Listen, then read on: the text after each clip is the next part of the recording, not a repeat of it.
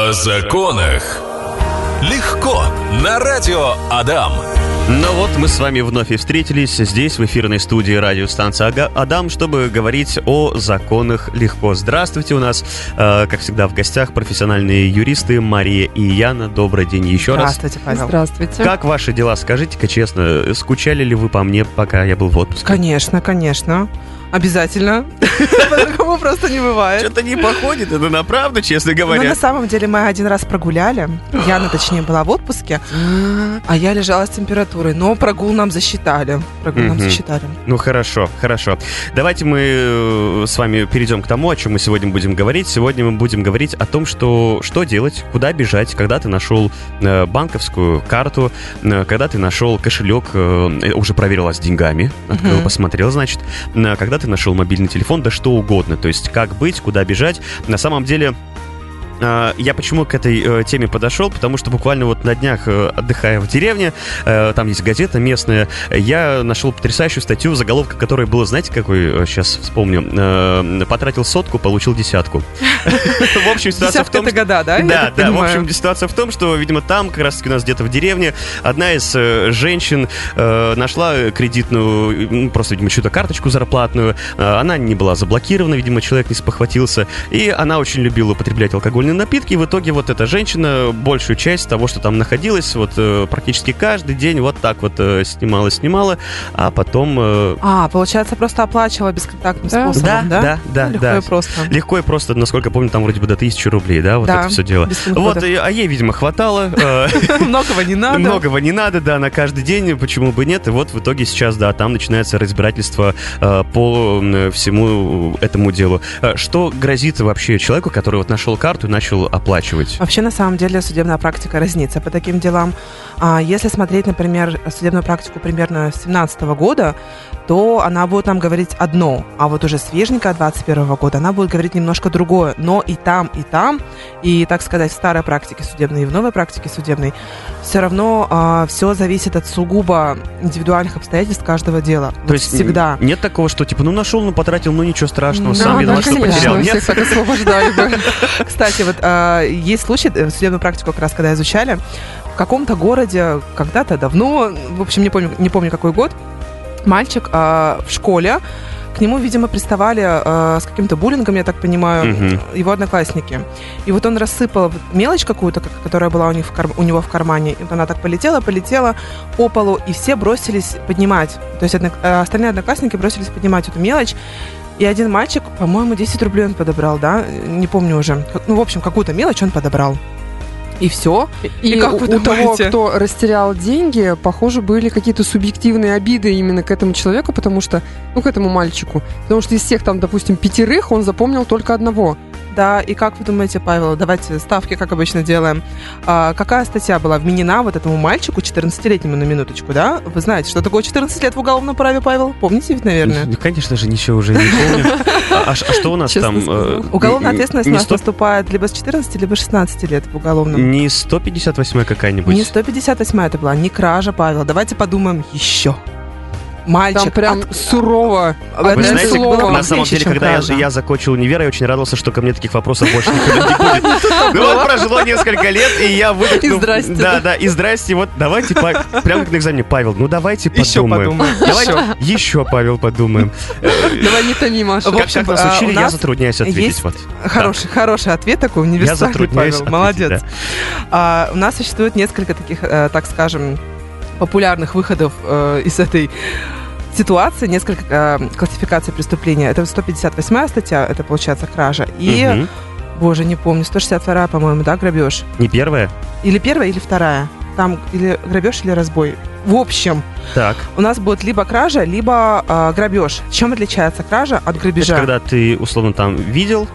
Кража, это когда там, вот вы сейчас, Павел, отвернетесь, а я вот, вас из кармана...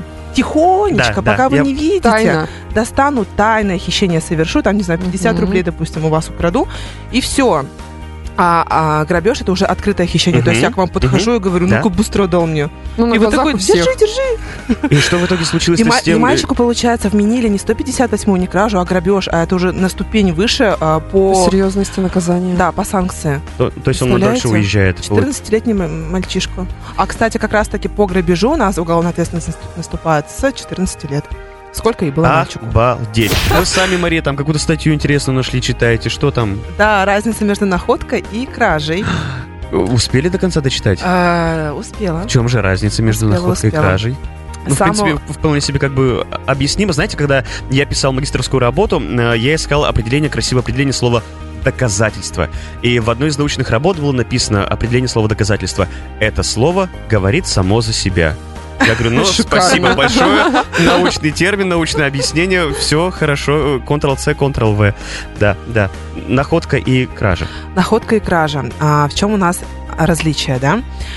К примеру, я сейчас иду и нахожу где-нибудь... Вот сейчас, например, эфир закончится, и я спускаюсь по лестнице и нахожу чей-то телефон, например, да? Вот в этом случае я нахожу, получается, телефон в каком-то условно обозначенном месте, так? Ведь на радиостанции «Адам», там, в медиагруппе «Центр».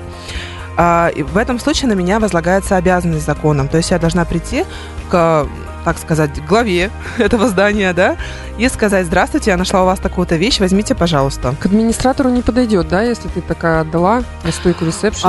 Можно к администратору, но нужно нам обязательно убедиться в том, что этот администратор не просто мимо проходил, он действительно тут работает. А нам никакую бумагу запрашивать не надо, что вот... лучше все-таки сделать это. Вот в случае, если, например, мы говорим про то, что я отдаю...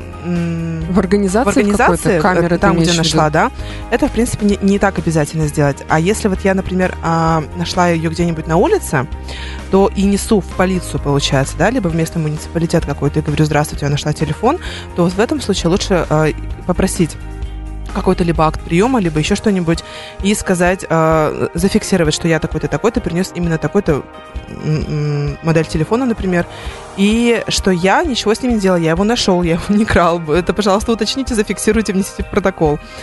Вот. А потом, если, например, я сейчас пойду и найду вот в этом же вашем здании на лестнице блокнот, например, я тоже пойду и сдам его.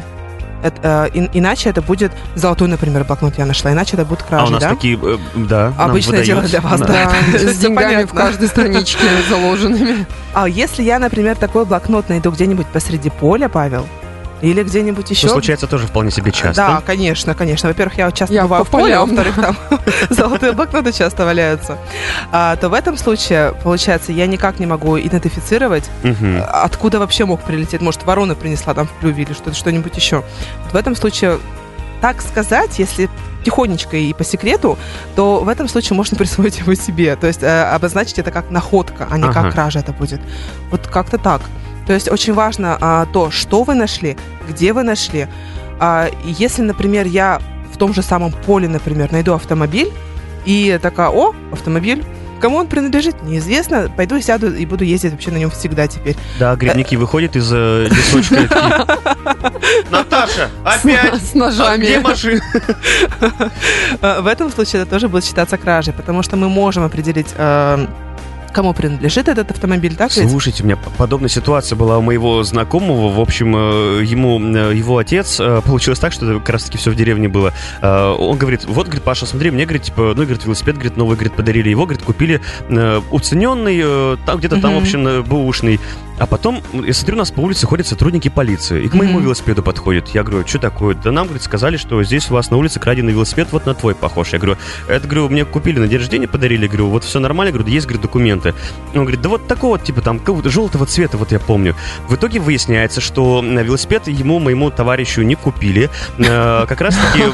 Понимаете, какие-то объекты просто, например, пилорама, там какие-то небольшие заводики, они находятся, ну, за пределами села, да, деревни. И он, видимо, шел вечерочком, смотрит на обочине велосипед, лежит. Ну как вот там спрыгиваем же, бросаем велосипеды. Значит, влево, вправо, в потолок, никого нет, значит, все. И он его благополучно забирает и своему сыну говорит: ну вот, мы тебе велосипед тебе купили. Что в этом случае будет? Сотрудники полиции в итоге нашли, все нормально, там никого не закрыли, никаких штрафов, просто... Просто вернули имущество. И все, да. Тоже обязательно важно понимать, что вот эти вещи, которые мы оставляем, то есть, например, тот же самый велосипед, который мы приехали на велосипеде, оставили возле магазина, зашли в магазин, и пока мы там отовариваемся, кто-то: о, велосипед, давай-ка унесу. Это тоже будет считаться кражей. Угу. Тут вот очень тонкая грань, очень тонкая, Павел, грань. И нужно прям четко понимать, что, грубо говоря, если вы понимаете, что вас никто не найдет. Пока никто не слышит. Но мы об этом, конечно, умолчим. Еще очень важный момент, что если вы что-то вдруг нашли, и боитесь, да, переживаете за то, что, например, я нашла такой кошелек, там было 5000 рублей, и вот тут тоже такая тонкая грань. Я отнесу этот кошелек в полицию, да, скажу: вот такие-то документы, такой-то кошелек, 5000 рублей. А потом придет тот, кто его потерял, скажет: я потерял кошелек. А там 10 было. А там было 10. Где еще 5? Поэтому люди и вообще стараются избегать таких ситуаций, обходить эти чужие кошельки. И все в этом духе. Кстати, у меня муж недавно потерял кошелек, представляете, заехал на заправку. У него была, ну, такая хорошая сумма наличными, снята, специально снята почему-то. И спокойный человек заплатил, получается, за бензин, заправился. И кошелек, пока заправлялся, положил наверх машины. Ну, как это обычно бывает со всеми, да? И кофе там, да, катают. Кофе еще не так жалко. Пускай. Ради бога, кофе, но когда кошелек с деньгами, да. Да, и он спокойненько приезжает домой и ой, а где деньги? И вот в этом случае нас лично очень спасло, что нашлись те добродушные люди, которые подобрали этот кошелек. Они нашли права, получается, которые были там, то ли карты, то ли что. В общем, они идентифицировали как-то его, нашли его в соцсетях, написали ему и сказали: приезжайте, забирайте ваши деньги. Представляете, как бывает. Ваши деньги у нас. И они...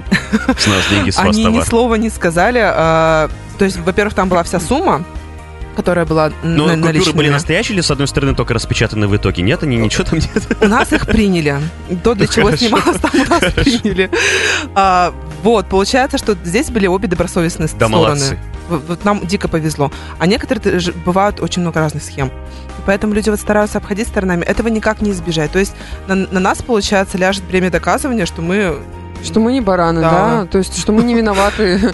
Что вот вы потеряли, а мы теперь будем расхлебывать историю в полиции, допустим. Мария, вот вам на будущее, если вы что-то вдруг потеряете, у нас на радиостанции «Адам» есть потрясающая рубрика, называется «Бюро находок». Ага. Она реально работает. То есть, если вы что-то нашли, если вы что-то потеряли, вы нам звоните, говорите, что я такая-то, такая-то, условно, потеряла кошелек, выехала с такой-то заправки, приехала домой, а кошелька на крыше нет. Казалось бы, всегда его оставляю, всегда он там был. Всегда доезжал. Всегда доезжал, а сегодня его нет. Документы на имя там такого-то, такого-то, вот мои контактные данные, скажите, пожалуйста, об этом в эфире. И здорово, все. Буду знать. Да, кстати, вот соцсети и вот такой вариант тоже очень-очень помогают людям найти. Да, хотелось бы еще рассказать про один такой лайфхак, так скажем. Мы, когда находим вещь, у нас законодатель не закрепляет, в течение какого времени мы должны уведомить правоохранительные органы. Как либо долго мы можем ее у себя хранить, наверное? Да, хочешь всю жизнь, Павел. Ага. То есть, к примеру, во-первых, если это не банковская карта, которой мы, естественно, там не собираемся пользоваться и прочее, или не телефон, который тоже можно отследить, когда мы начинаем им пользоваться, то, ну, какая-то просто вещь, не знаю, например, ручка золотая, да, или еще что-нибудь, блокнот золотой, как мы любим с вами. Если это какие-то такие вещи, то мы можем его найти, спокойно пользоваться, а потом, когда к нам ОМОН прилетит ночью, в двери будут стучать, мы скажем: ой, а мы только вчера его нашли, прям сегодня собирались идти вообще-то отдавать. Вот как раз одевался, пол третьего ночи, когда начали вламываться, да. Это если, конечно, не будет с их стороны свидетелей, которые покажут, что: о, вы целый месяц ходите с новым блокнотом. Кстати, в историю про кошелек наш слушатель пишет о том, что отсюда вывод: кошелек, нашел кошелек с деньгами, оставь его у себя. Да, получается, что, наверное, так, но я этого не говорила. Что делать, если ты нашел мобильный телефон, банковскую карту, кошелек, куда бежать? Может быть, лучше все это дело не трогать, потому что мы за кадром говорили о том, что, условно, нашел ты кошелек, взял ты его, открыл, чтобы, может быть, в надежде какие-то документы найти. Да, там. Может быть, такое, что уже кто-то его подобрал, деньги оттуда, наличку вытащил, выбросил обратно, и вот в итоге потом что? Этот человек будет отвечать второй, который нашел, если вот все это прям разворачивать? Тут зависит тоже, как вот органы будут расследовать, да, кому-то будет неохота это все делать, возможно, и вы крайне окажетесь.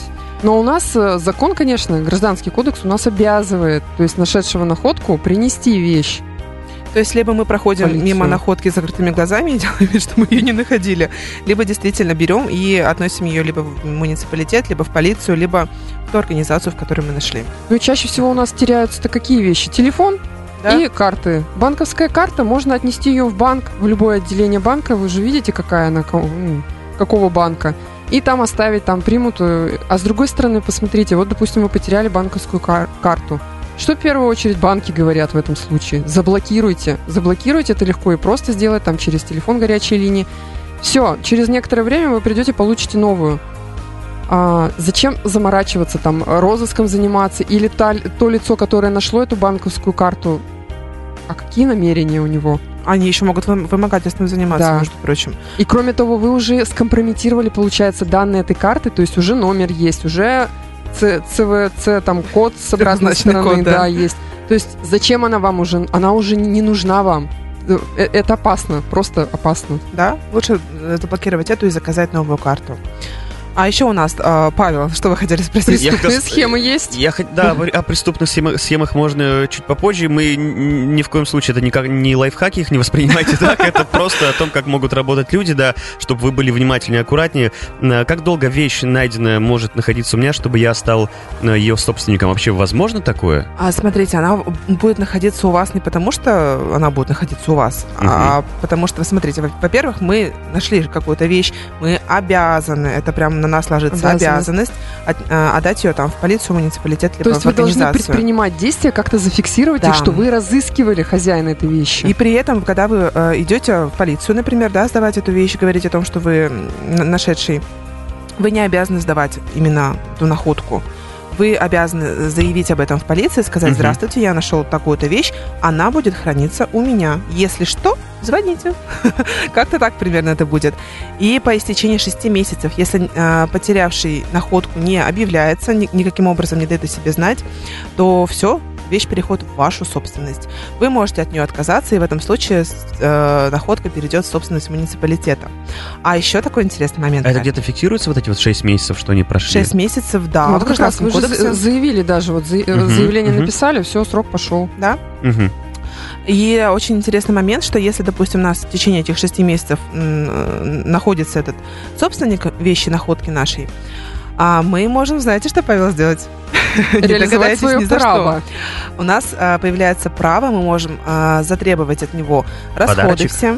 Ну, подарочек, это, знаете ли, зависит от того собственника, как бы добродушный он или недобродушный, да, добросовестный или нет. Но мы можем, то есть, получается, не по каким-то там сердечным отношениям, а прям по закону потребовать от него до 20% от стоимости вещи и затребовать все затраты, которые мы понесли в связи с его розыском. Но опять же, это право. А то сейчас так сказала, мне кажется, сейчас уже некоторые так подсчитывают. Исковое заявление я пойду-ка напишу. Да, там, то есть у нас, получается, не обязательно, что мы будем требовать это, но у нас такое право на это есть. Пишет, вот, нет, не слушательница, слушатель.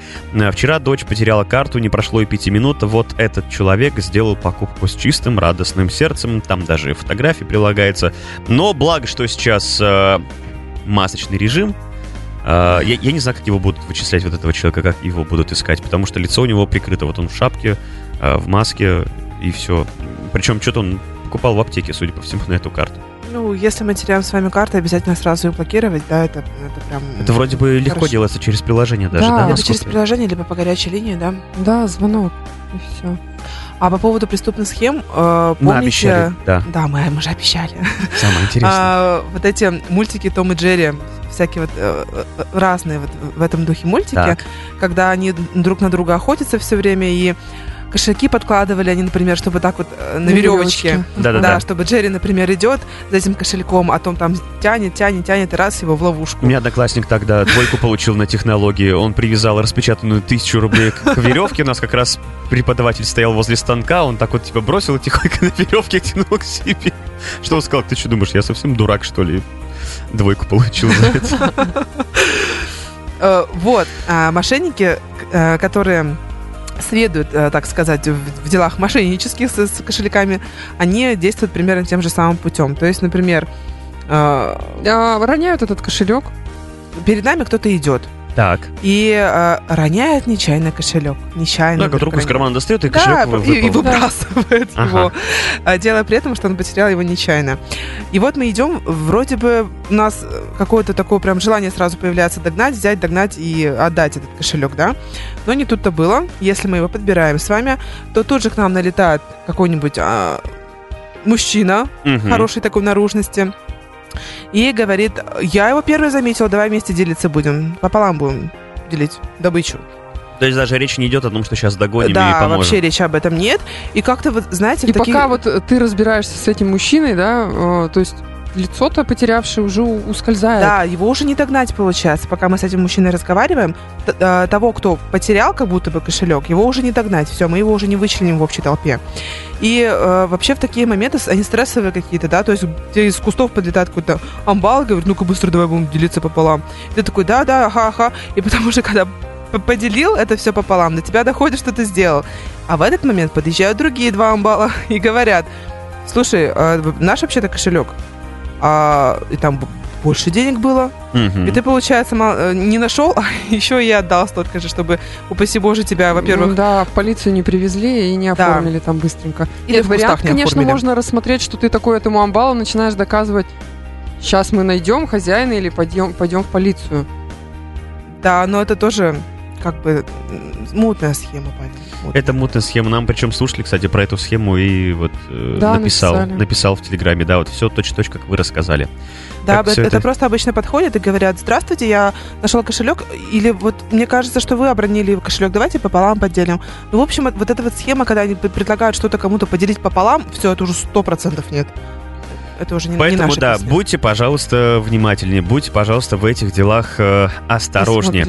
Да. Я думаю, что сегодняшняя наша программа, она будет в целях профилактики для наших слушателей. Мы рассказали, как нельзя делать и как нельзя, и что за это предусмотрено, и что за это бывает от буквы закона. Но хотелось бы вот еще о чем сказать. О том, что мы, на самом деле, очень многих вещах уже с февраля, если не ошибаюсь, с февраля, да. Мы уже о чем только не поговорили, и мы хотим сейчас обратиться к нашим слушателям, потому что мы очень часто исходили из того, что давайте вот про это, а вот, наверное, вот так. А мы хотим сейчас узнать ваш интерес, что вы, наши дорогие радиослушатели, какие темы для вас еще интересны в плане юриспруденции, защиты ваших каких-то прав, о чем вы хотите поговорить, вы нам, пожалуйста, об этом напишите, да хоть прямо сейчас в нашем мессенджере, либо в сообщении сообщества в группе «Радио» там ВКонтакте. Например, давайте там поговорим, к примеру, там про кредиты. Или, например, давайте поговорим про разделы имущества. Прямо вот так вот и указывайте темы. И мы уже с нашими профессиональными юристами Марией и Яной будем